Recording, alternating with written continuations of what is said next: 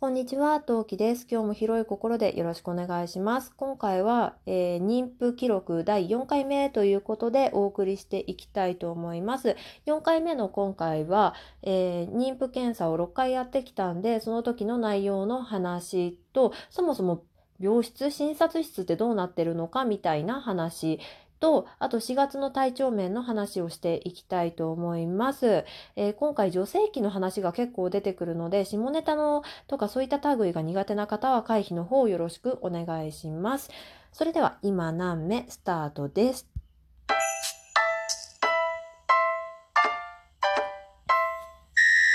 はい。というわけでお送りしていきたいと思います。はい。えー、と、えー妊娠、えー検査、つまり、えー母子手帳をもらった段階からの1回目からの話をしていくんですけど、正直2月、3月、4月ぐらいの記憶がもうあやふやで、いつ何の検診をしたか、どういう検診をしたかっていうのが、ちょっとね、ぼやけ始めているので、もしかしたら順番が違ったり、そんな検診しないよみたいな、あの、なんだろう、脳内保管が勝手にされてる場合があるので、今回は、まあ、なんだろう、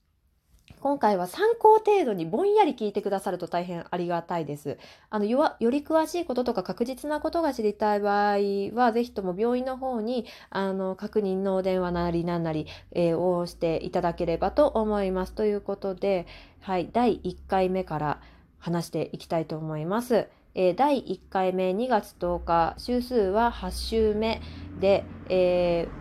行った病院は妊娠が分かった方の病院に行きました。で、これなんでかっていうと、私は、えっ、と、妊婦、えー妊婦検診違う妊娠検査と一緒に、えー子宮がん検診の検診を一緒、ん？子宮内検診のけ検査か。検査を一緒にやってもらっていたので、それのね、えー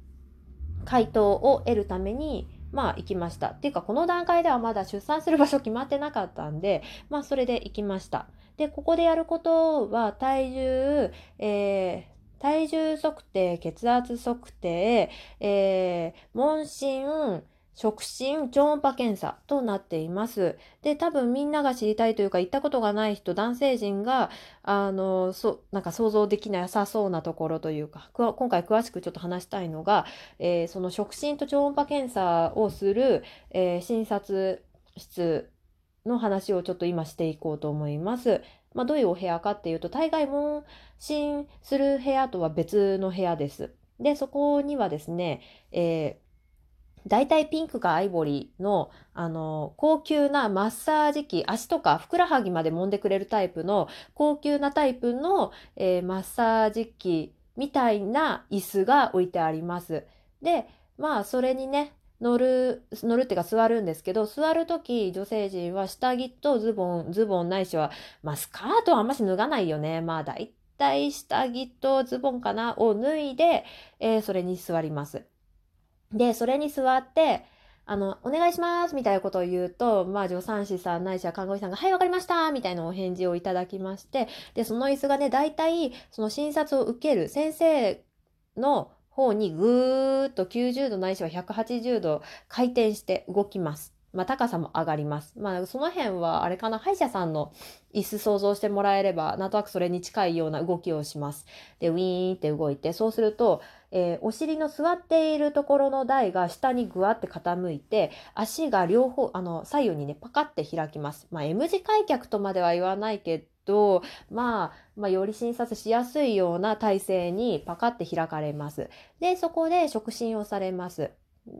まあ、要するにね、出産する産道にあたる部分ですね。そこがね、よく見えるようにということでパカって開かれます。そこで見られるのはさっきも言ったように、あのまあ、膣内が見えるよ、えー膣内と、あと、栄陰部分、まあ、その場合の周りのひだですよね。が、まあ、荒れてないかなとか、異常ないかなっていうのを調べられます。で、その後に超音波検査が入ります。超音波検査の方は、まあ、皆さん想像つくと思うんですけど、白と黒の、あの、なんか赤ちゃんが動いてるっていうか、どこにいんだこりゃっていう、見慣れない限りよくわからない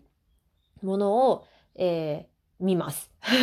このね、最初のね、最初とか2回目時点ではね、先生に、あ、ここ頭だねとか、あ、これ背骨だねなんて言われない限り、あ、これ心臓ですとか言われない限り、全然わかんない、こっちも。うん。です。で、えー、その時はね、えー、だから子宮の大きさを測られたり、えー、赤ちゃんがどれくらいの大きさかっていうのを測ってもらいます。で、えー、まあそのそこが終わるともう一回あの問診室に戻って赤ちゃん元気でしたよこういう状況ですよっていうのを先生にもう一回聞きます。でそこでね、えー、大概渡されるのがエコー検査の、えー、写真エコーのね写真をに大体私がいたとか2枚かな渡されます。まあ、子宮のえ全体図と赤ちゃんの写真。その検査の時点でのベストショットを渡されます。まあ、これね、貯めといてアルバムかなんかにしまっとくと、後々に思い出になるから良いんじゃないかなと思います。エコー写真をそのままね、あの、入れることができるアルバムなんかも売ってるんで、まあ、妊娠した暁には、というか、まあ、自分のご友人とかがね、妊婦さんとかになった場合は、プレゼントしたりすると喜ばれるんじゃないかなと、勝手ながら思います。はい。まあそんな感じで第1回目が終わりまして、ここから先はポンポンといきます。3月3日、週数は11週。えー、この日から私は出産する病院で検査を受けます。えー、と、どこの病院っていうかまあ、ルーティンになってくるんですけど、えー、診察の受付のところで、まあ、もろもろ、えー、まあ、保険証だったり、まあ、医療証だったり、まあ、もろもろのものを提出した後に、体重、血圧、尿検査、この3つをこなします。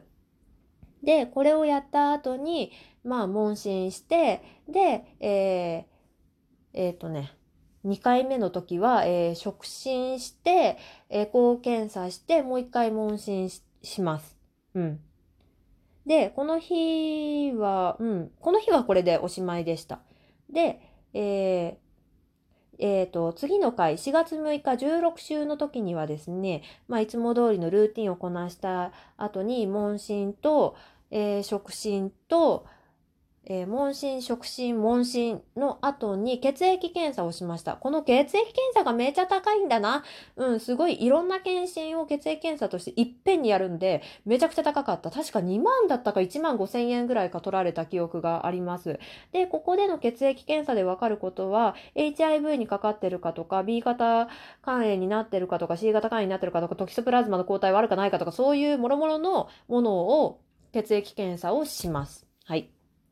で、次、えー、5月7日、えー、週数は20週ですね。で、いつものルーティンをこなした後に問診して、で、この日から、えー、私は、この日だけ触診しないで、えー、なんていうの？歯医者さんの椅子みたいなのに座らせられて、えー、その椅子はね、微妙に動け？いや、今日動かなかった気がする。多分動かない歯医者さんみたいの椅子みたいなのに座らせられます。で、そこでね、まあ、下着をギリギリまで脱いで、で、えー、下ろして、で、お腹をペロンってむくった状態で、えー、超音波検診と、えー、と 4D エコーっていうのをやってもらいます。で 4D エコーっていうのは、えー、今までの超音波検診が白黒だとしたら、えー、4D エコーはなんかね肌色のもうちょっと立体的に見えるあの赤ちゃんの映像が見える機械になっていて、まあ、目だったり指がちゃんと5本あるかなって確認ができたりあ足の大きさとか、まあ、その他もろもろが分かるようになっている機械ですね。まあこれがさ、言っちゃ悪いんだけどさ、気持ち悪いんだよね。肌色のエイリアンみたいな感じに見えるんですよ。慣れないと。うん。私はチビの時に本当にガチでそう思った。で、まあそれ、それが、4月の段階からあったかもしれないんだけど、とりあえず5月の時の記憶の方が強いかな。で、5月からその 4D エコーが始まったとしましょう。まあその検診をしました。で、えー、この次の週、あ、この日も触診あったかな？すいません、ちょっと、あの、情報がぐちゃぐちゃなんですけど、触診をした、して、その時にはクラクラジミアの検査をしました。よかった。陰性だ。よっしゃな、よっしゃ、よかったよって話でね。めちゃめちゃカミカミですね。はい、次行きましょう。はい、次、6月8日、えー、週数25週ですね。で、まあ、いつものルーティンをこなし、先生とお話をし、えーえっ、ー、と、エコー検査をして、で、えー、触診をして、で、えー、この日はね、血液検査をまたしました。この日の血液検査はですね、まあ、血糖値とかも見るんだけど、なんか一応ねしどうどういう検査してるのかなって調べたんですけどよく分かんなかったけどとりあえず血液検査をして私は陰性で大丈夫だってことです。はい、で今日は6月24日ということでいつものルーティンプラスなんだっけいつものルーティンプラスえー、触診して問診してエコーやって触診しておしまいでした。今日は血液検査なかったです。だけどちょっとむくみがあったりなんだりしだしているんで、まあ、食生活気をつけなきゃなって感じです。はい。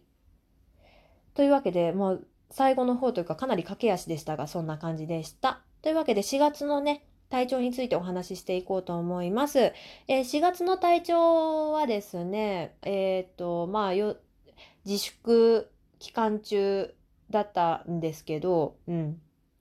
えっ、とですね、だんだんお腹が大きくなり始めていて、てか結構お腹がふわふわふわって大きくなった時期でもあったと多分思うんですよ。まあその結果何が起きたかっていうと、私の日頃というか、まあこの自粛期間中だったので、あの、あんまり運動ができなかったことが災いして、腰とかがとにかく痛くなっちゃって、あのね、肺が痛くなっちゃって、てかあれだよね、背筋が衰えてることによって呼吸がねって言ってスーッとあのだから深呼吸すると肺が痛くなる。背筋が痛くなるって現象になっちゃって。で、えー、自粛期間中はずっとずっとというかね23日に1回だから1日おきくらいで、えー、ラジオ体操をやっていました。で特に第1の方が背骨というか背中が伸びる運動が多かったんで、えー、第1と体調が良ければ第2を一緒にやってあのとにかく背筋を伸ばす。姿勢を良くする、ラジオ体操して背中を伸ばすっていうのを中心にやってました。というわけでここまで何名